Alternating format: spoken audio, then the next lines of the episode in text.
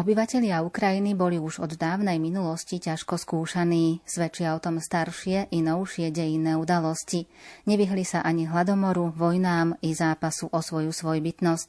O dejinách našich východných susedov sa dnes porozprávame s historikom z Ústavu českých dejín Filozofickej fakulty Karlovej univerzity v Prahe, profesorom Janom Rychlíkom. Zaznie hudba podľa výberu Diany Rauchovej. Technicky spolupracuje Pavol Horňák a nerušené počúvanie vám praje Andrea Čelková. Oj,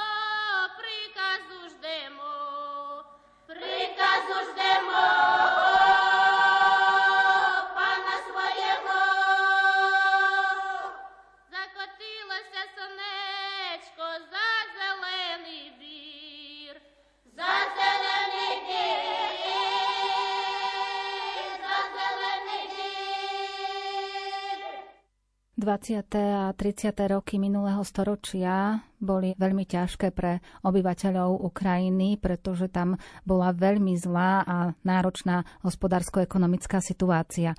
Čo priniesli teda konkrétne tieto roky pre obyvateľov Ukrajiny?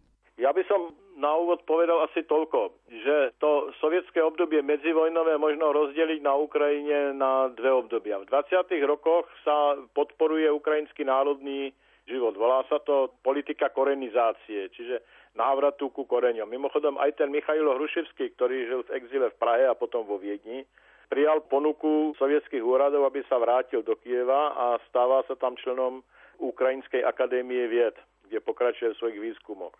Mal šťastie, že ešte pred počiatkom tých veľkých čistiek zomrel. Potom v 30. rokoch v súvislosti s násilnou kolektivizáciou a vôbec uťahovaním šrúbov za teda Stalinovej vlády. Namiesto tej politiky korenizácie prichádza nová rusifikácia.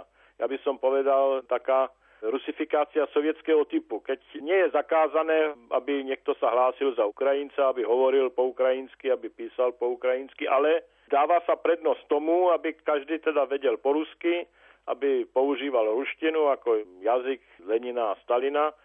Čiže tá rusifikácia je taká postupná. Čo sa týka toho hospodárskeho vývoja, ten hladomor, ktorý tam vypukol na počiatku 30. rokov, bol dôsledkom násilnej kolektivizácie, keď armáda a policia zabavovala rolníkom, tým bohatým rolníkom, ktorým na Ukrajine sa volali kurkuli, čo je asi tak ekvivalent ruského slova kulak, zabavovali im a to nie len pre vlastnú obživu, ale aj na setie. No a každý, kto vie niečo o polnohospodárstve, vie, že ak niekto nezaseje, no tak ani nesklidí. No a keď toto sa opakovalo dvakrát a ešte k tomu prišlo sucho a neúroda, tak vypukol hladomor. Ukrajinská historiografia tvrdí, že išlo o cielenú politiku, ktorá mala decimovať ukrajinský národ. Ja by som to tak nevidel, lebo ten hladomor nebol len na Ukrajine, hoci tam teda bol najväčší, ale nachádza ho aj v Povolži, čiže na teda územia, ktoré sú etnicky ruské. Ale nepochybne išlo o to zlomiť odpor tých bohatých sedliakov, čo reálne samozrejme znamenalo aj podlomenie bázy, ktorá historicky už v 19. storočí bola základňou toho ukrajinského národného pohybu. Uvažuje sa, odhad je, že minimálne zomrelo 5 miliónov ľudí, niektoré odhady sú aj vyššie. Pričinilo sa o to aj to, že aj to obilie, ktoré sa vypestovalo, tak bolo vyvážané z Ukrajiny do Ruska alebo do cudziny za dumpingové ceny. Takže skutočne je to humanitárna katastrofa obrovských rozmerov, ktorá ešte sa zvýšila v dôsledku toho, že Sovietský zväz popieral, že by nejaký hlad na Ukrajine bol. Tvrdili, že to je buržoázna propaganda západná, že nič také nie je a pre západných novinárov a spisovateľov organizovali zájazdy v Ukrajine, kde boli hostení a ukazovali im teda plné obchody. Samozrejme, bolo to všetko divadlo Potemkinové vesnice. Niektorí novinári, ktorí vedeli po rusky a odvážili sa do týchto oblastí, tak informovali o tom hladomore, no ale lavico orientovaná intelektuálna spoločnosť západnej Európy tomu nechcela veriť. Je to nepochybne veľká tragédia pre ukrajinský národ.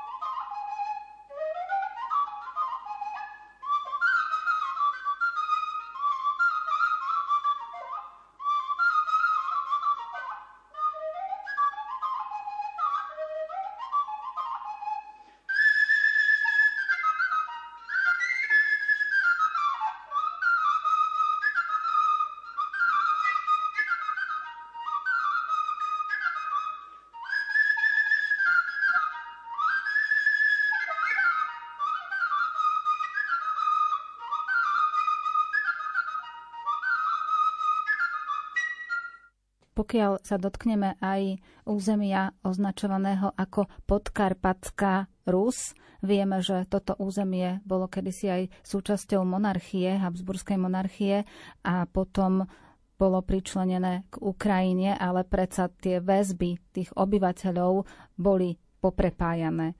Čo znamenalo, alebo čo znamená podkarpatská Rus pre samotných Ukrajincov? To je treba povedať, že Podkarpatská Rus, alebo ako teda Ukrajinci hovoria Zakarpatia, čiže územie teda za Karpátmi. My keď sa pozeráme zo Slovenska, tak to nie je za Karpatmi, je to pred Karpatmi, ale pod Karpatmi. Malo celkom odlišný vývoj, lebo e, vždy bola súčasťou Uhorského kráľovstva, no a potom v medzivojnovom období súčasťou Československa a za druhej svetovej vojny opätovne súčasťou Maďarska. Roku 1944 bola anektovaná do Sovietskeho zväzu tam tie ukrajinské nacionálne vplyvy boli dosť slabé, lebo musíme si uvedomiť, že tie Karpaty sú zle priechodné, čiže kontakt na druhú stranu bol slabý a Okrem toho uhorské úrady v rámci politiky maďarizácie nemali záujem na tom, aby v zakarpatskej oblasti, ako oni hovorili na uhorskej Rusy, sa šírili takéto myšlienky. Vystupovali proti ukrajinskej orientácii, ale rovnako aj proti ruskej orientácii. Na tej podkarpatskej Rusi to obyvateľstvo bolo veľmi chudobné, bola tam vysoká miera negramotnosti, a minimálna inteligencia. Ak by sme to porovnávali so Slovenskom, tak keď sa hovorí teda o maďarizácii a útlaku maďarizačnom Slovákov, tak v porovnaní tými podkarpatskými Rusíny je to rozdiel teda o niekoľko poschodí. To sa vôbec nedá porovnávať, lebo Slováci predsa len mali inteligenciu, mali podnikateľské vrstvy, tí Rusíni nemali nič. To bolo zo pár grekokatolických kňazov a aj tí vo väčšine prípadov väčšina duchovenstva bola naprosto maďarizovaná. Vznikli tam postupne medzi tou inteligenciou tri také smery. Ten jeden smer bol rusofilský, ktorý hovoril, my Rusíni sme vlastne Rusi.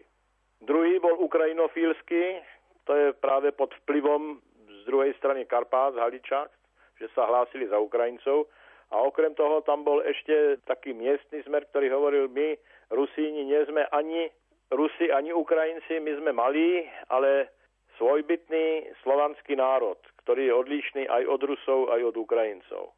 Za prvej Československej republiky Československej štátnej správe to viac menej bolo jedno, za koho sa tí ľudia hlásia, ale postupne bol stále silnejší ten ukrajinský vplyv. Bolo to aj v dôsledku toho, že Rusko, ktoré fakticky prehralo prvú svetovú vojnu, bolo teraz ďaleko na východe. Padli úvahy o tom, že toto územie by sa raz mohlo s Ruskom spojiť. To bolo nereálne a okrem toho v Rusku vládli bolševici, čo aj pre tie rusofilské elity nebolo priateľné.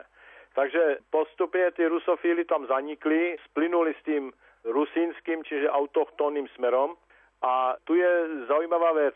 Po druhej svetovej vojne, respektíve teda keď na jeseň 1944 do Zakarpatskej oblasti prišla sovietská armáda, tak sovieti podporovali ten ukrajinofilský smer.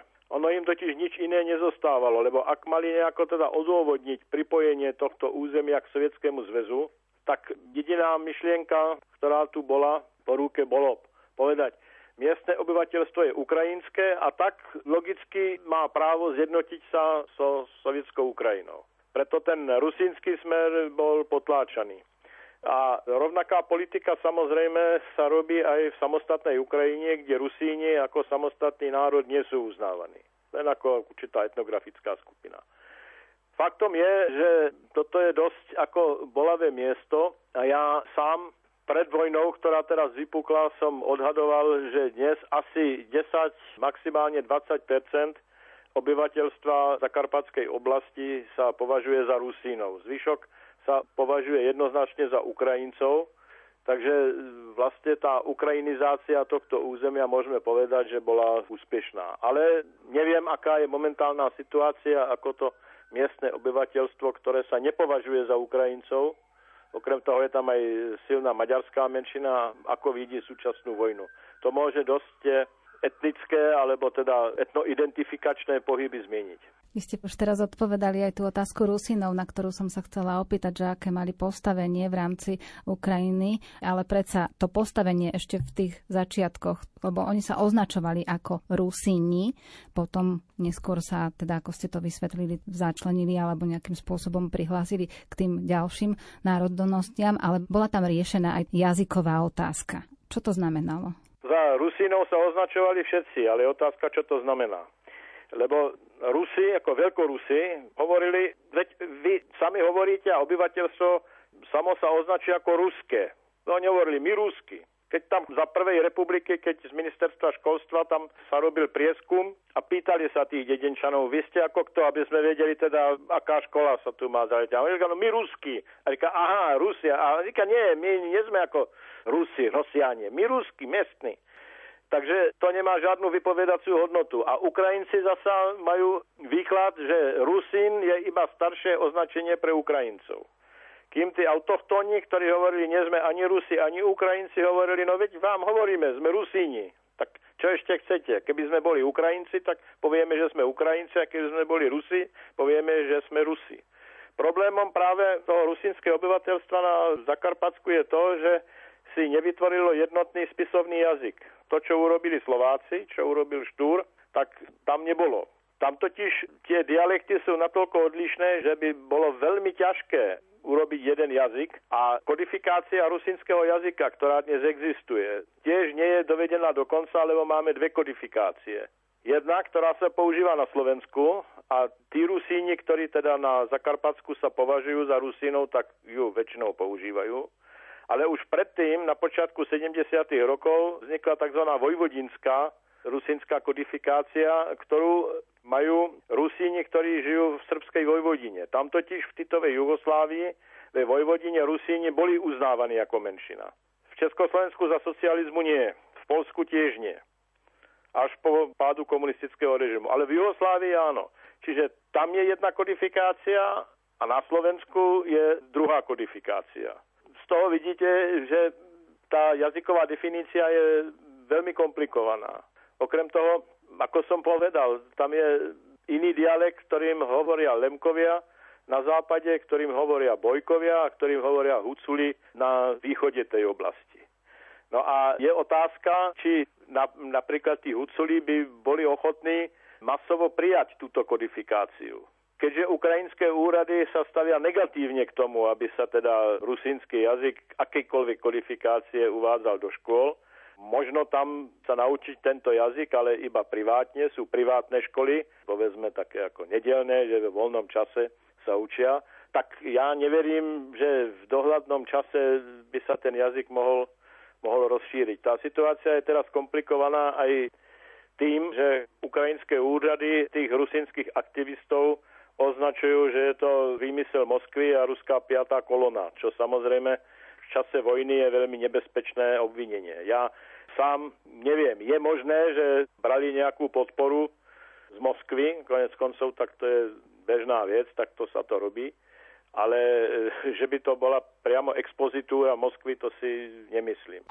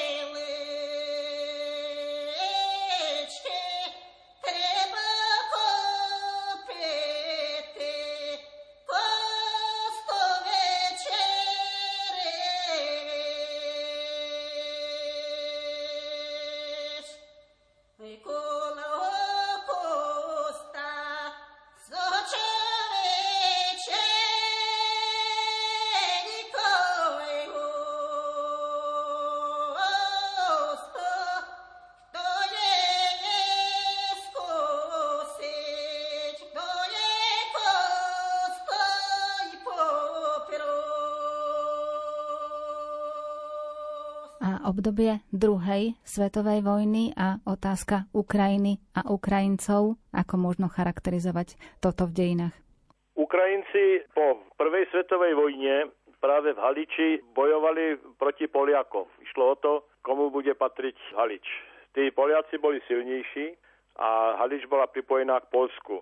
Zvyšky tej tzv. západo-ukrajinskej ľudovej armády potom utvorili takú tajnú organizáciu, ukrajinskú vojenskú organizáciu a roku 1929 vznikla aj politická organizácia nazvaná Organizácia ukrajinských nacionalistov. Tu si musíme uvedomiť, že v medzivojnovom Polsku postavenie Ukrajincov bolo oveľa horšie, ako bolo v Haliči.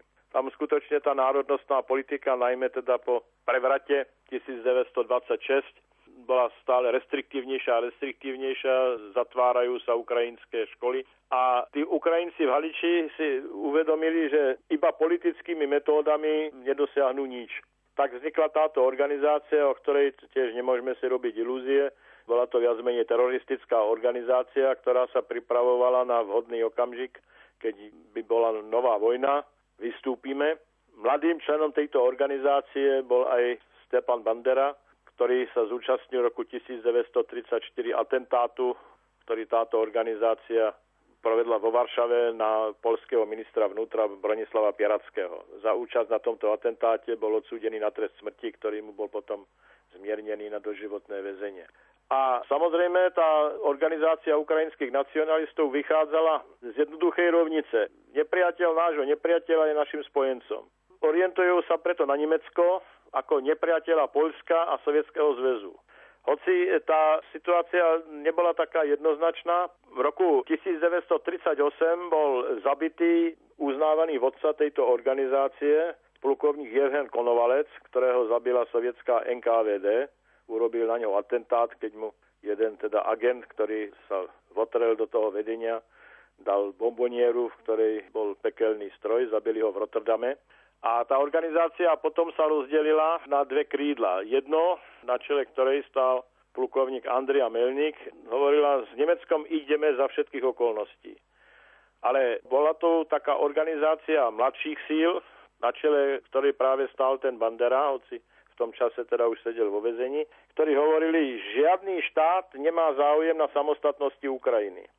Takže áno, pôjdeme s Nemeckom, ale nie bezpodmienečne, pôjdeme s Nemeckom iba ak budeme mať spoločnú cestu.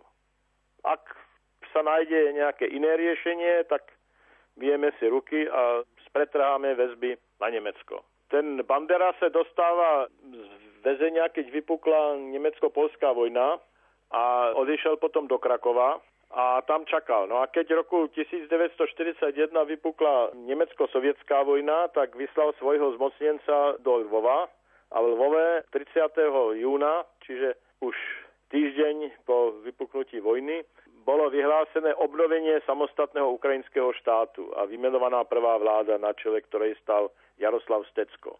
Ovšem Nemcom sa to veľmi nepáčilo, takže všetkých tých ministrov pozatvárali, zatkli aj Banderu, odviezli ich do Berlína, kde na nich bol vyvinutý veľký tlak, aby tú deklaráciu nezávislosti anulovali. Keďže to odmietli, tak boli všetci poslaní do koncentračného tábora Sachsenhausen.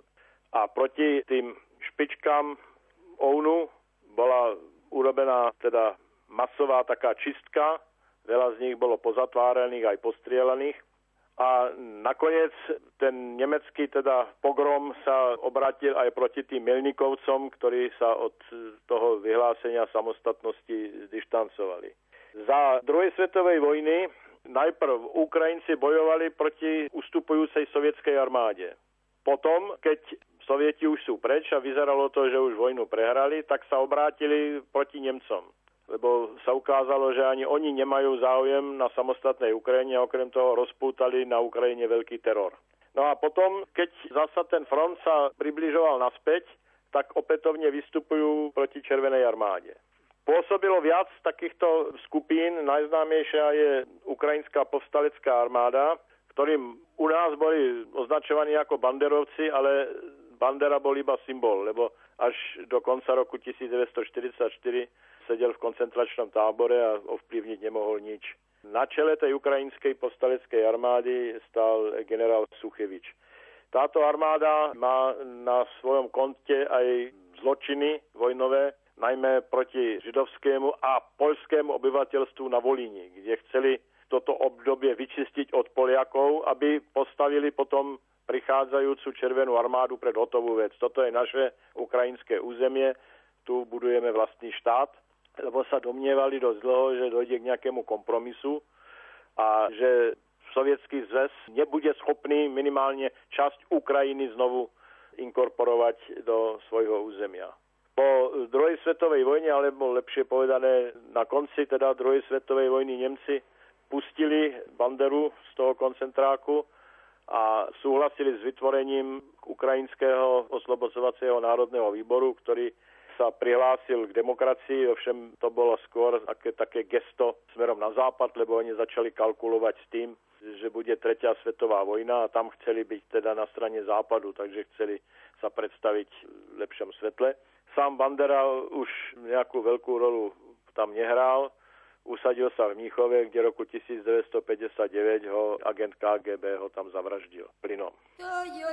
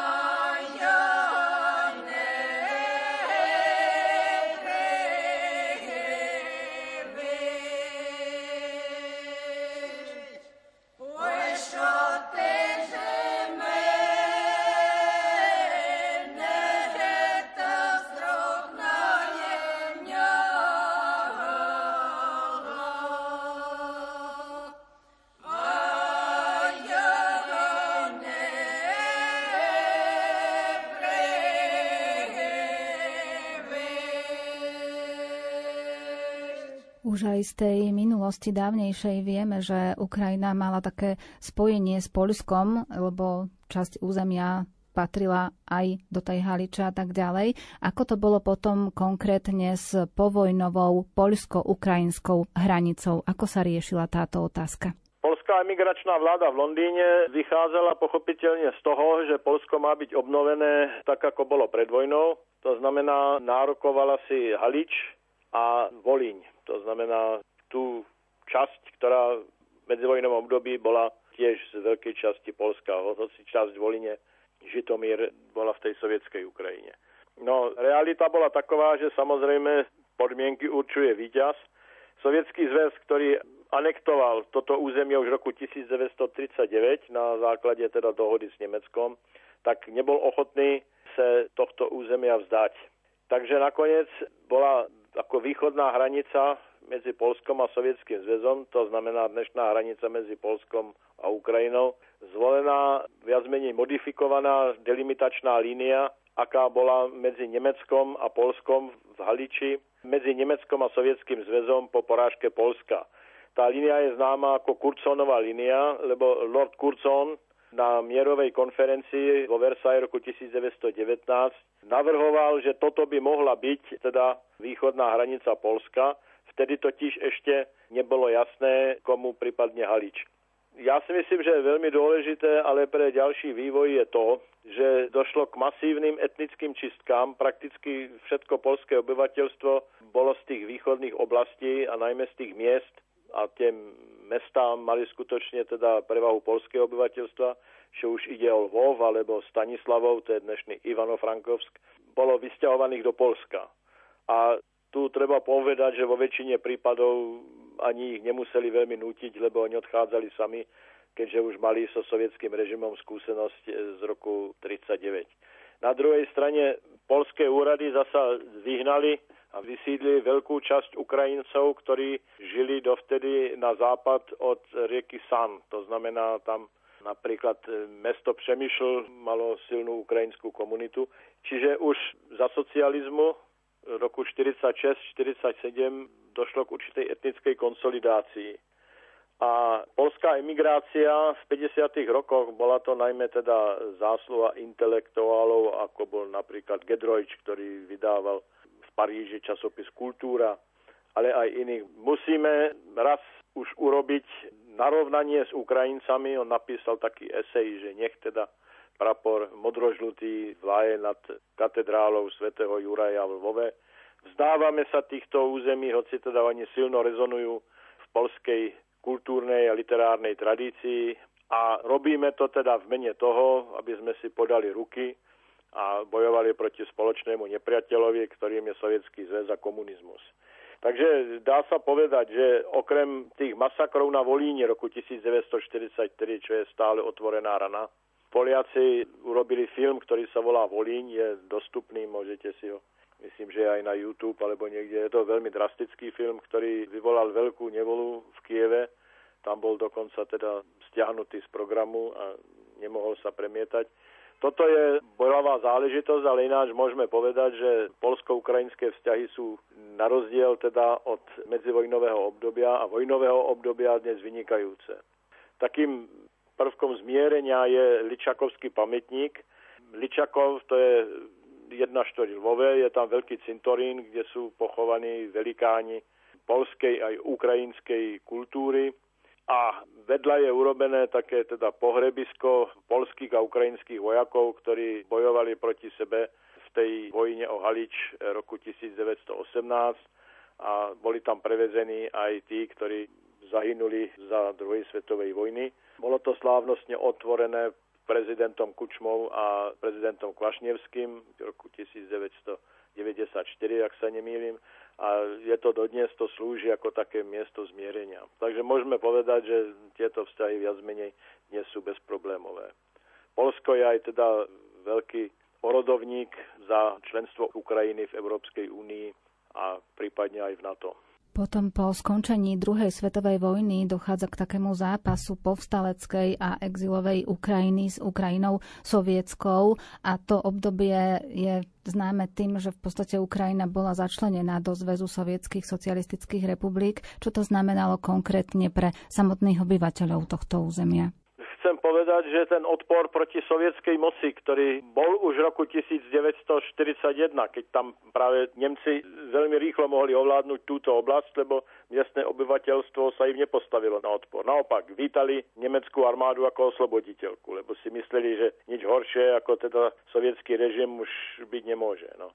Ako vieme, nikdy nie je tak zle, aby nemohlo byť horšie, takže skoro sa presvedčili, že môže.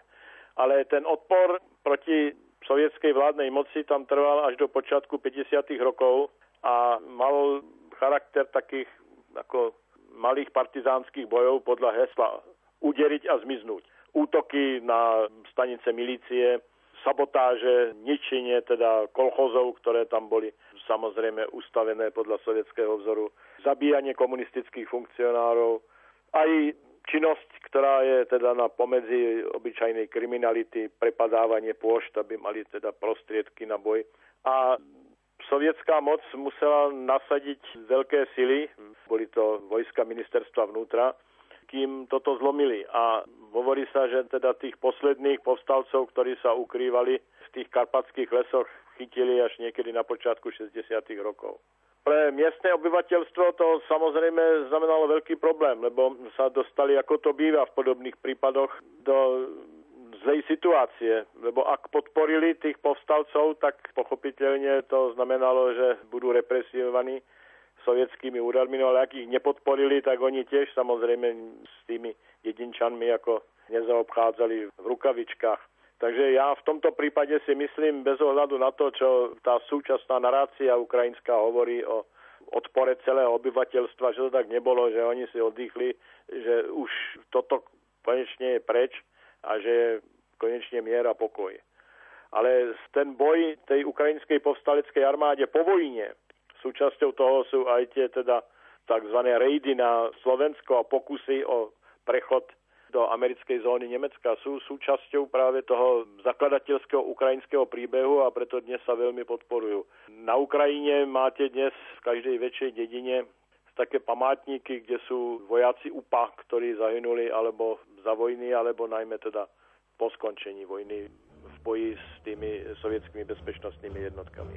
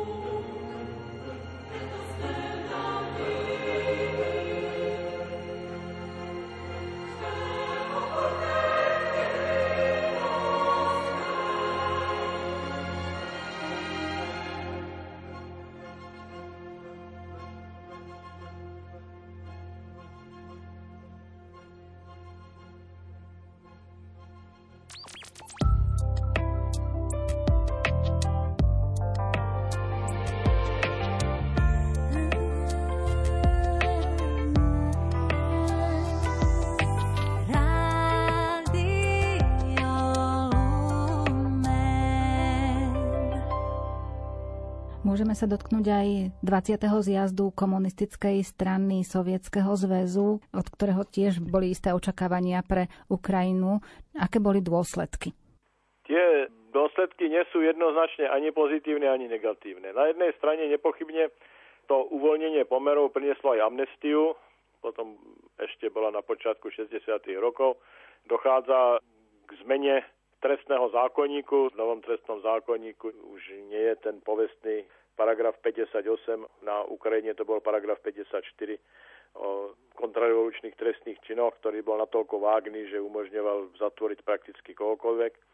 Na druhej strane práve za Chruščova tá národnostná politika nie je jednoznačná. Chruščov na 22.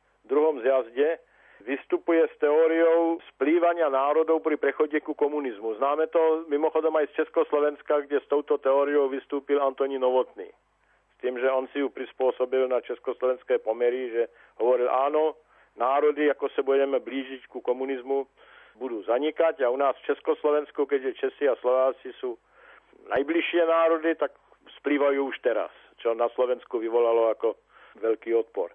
Tak ale s týmto vystúpil Chruščov, hoci on sám pochádzal z Ukrajiny, a hovoril, že postupne sa bude vytvárať niečo, čo on nazval v ruštine sa to volá saviecký národ, čo sa do slovenčiny nedá presne preložiť, lebo národ môže znamenať ľud, ale aj národ v tom etnickom zmysle, je to niekde medzi. Čiže tá národnostná otázka už nebude mať taký význam. Pre Ukrajinu a Ukrajincov to ale znamenalo nebezpečenstvo, keďže práve z Rusy sú si jazykovo blízky že budú tými Rusmi pohltení. A nedá sa teda povedať jednoznačne, že tá Chruščová politika v tom národnostnom aspekte by pre Ukrajincov bola tiež jednoznačne pozitívna. Pozitívne bolo, že teda prestali tie najhoršie represie, boj proti ukrajinskému buržáznému nacionalizmu, masové zatýkania, ako to poznáme napríklad práve z 30. rokov.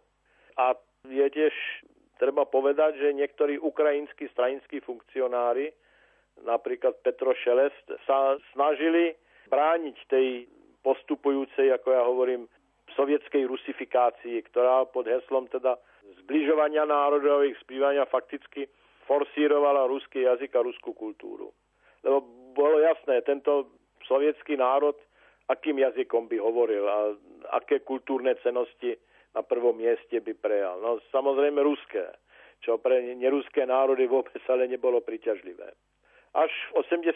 rokoch potom v súvislosti práve s Gorbačovom a s prestavbom sa dochádza k určitej, a to pomerne rýchlej, nie revízii tejto politiky, ale tiež novému národnému obrodeniu, keď najmä v tej západnej časti Ukrajiny sa veľmi dbá na to, aby sa šírila Ukrajinčina do úradov, do škôl, vydáva sa nová ukrajinská literatúra, organizujú sa rôzne akcie, ako bola napríklad manifestačná plavba po reke Dnester, ktorý je tam uznávaný ako národná symbolická rieka. Ale nedá sa povedať, že toto by bol dôsledok 20. zjazdu KSSS. Taký historický medzník alebo historický okamih nastal v roku 1991 pre Ukrajinu, konkrétne v auguste, kedy dochádza k vyhláseniu nezávislosti Ukrajiny. Očakávania vtedy boli určite veľké a my už teraz z dejín vieme, že čo nasledovalo, ale ak by sme mohli pripomenúť práve tie udalosti z toho roka 1991. augusta, čo sa stalo? Proces demontáže Sovietskeho zväzu začal v Pobaltí, čo je jasné, prečo to tak bolo, lebo to boli štáty, ktoré už v medzivojnovom údobí existovali ako samostatné, existovali 22 rokov, v roku 1940 boli násilne anektované do Sovietskeho zväzu. Čiže tam oni nepovažovali títo ľudia nikdy Sovietský zväz za svoju vlast. A samozrejme, keďže Sovietský zväz bol oslabený, pominul ten centralizačný tlak, tak tam najprv v Litve, potom aj Estonsku a potom aj v Lotyšsku. Dochádza k tomu národno-emancipačnému pohybu, k vyhláseniu zvrchovanosti a potom k vyhláseniu samostatnosti. Na Ukrajine to nebolo také jednoznačné. Nepochybne na západe krajiny, to súvisí s tým, čo už som povedal, tie snahy po nezávislosti boli silné. Ale na východe, ktorá je ruskojazyčná, nie. Tiež mimochodom, keď v Sovjetskom zväze bolo vyhlásené referendum o zachovaní zväzu, tak práve na Ukrajine tie výsledky vôbec neboli jednoznačné. Ale na celej veci, ja si myslím, sa podpísal ten nepodarený pokus o prevrat Janajevou z 19. augusta 1991, keď uväznili Gorbačova vyhlásili výnimečný stav, lebo vtedy aj tie ukrajinské elity, ktoré dovtedy boli ochotné spolupracovať s Moskvou, a udržať status quo, iba chceli teda väčšiu mieru autonómie, si uvedomili, že Sovietský zväz alebo sa stane novou diktatúrou, alebo bude natoľko oslabený, že sa rozpadne. A práve vtedy je teda prijatá tá deklarácia zvrchovanosti Ukrajiny. No a od tohto momentu už vedie teda priama línia k 8. decembru 1991, keď v Belovežskom lese predstaviteľa Ruskej federácie Bieloruskej republiky a Ukrajinskej republiky podpísali memorandum o rozpustení Sovietskeho zväzu. Vychádzalo sa z toho, že roku 1922 vlastne tieto republiky sa združili do Sovietskeho zväzu no a teraz sa dohodli teda, že tú zvrchovanosť, ktorú odovzdali Sovietskému zväzu, si berú naspäť. A s tým fakticky Sovietský zväz zanikol a všetky tie republiky sa stali samostatnými štátmi. Očakávania áno, boli veľké, to býva po každej revolúcii, po každom prevrate. No, vieme, že život samozrejme je oveľa zložitejší. Ukrajina nepochybne najmä v 90. rokoch prešla veľmi ťažkým obdobím, ale ja som presvedčený, že svoju budúcnosť má.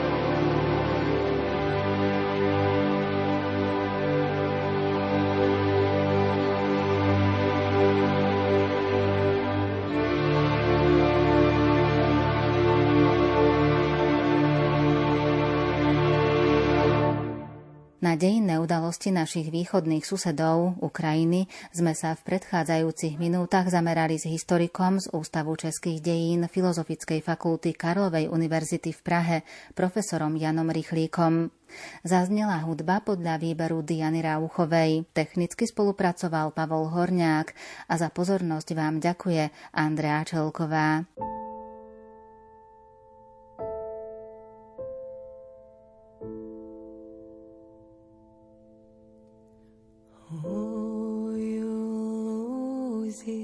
červona kalina pochylilася,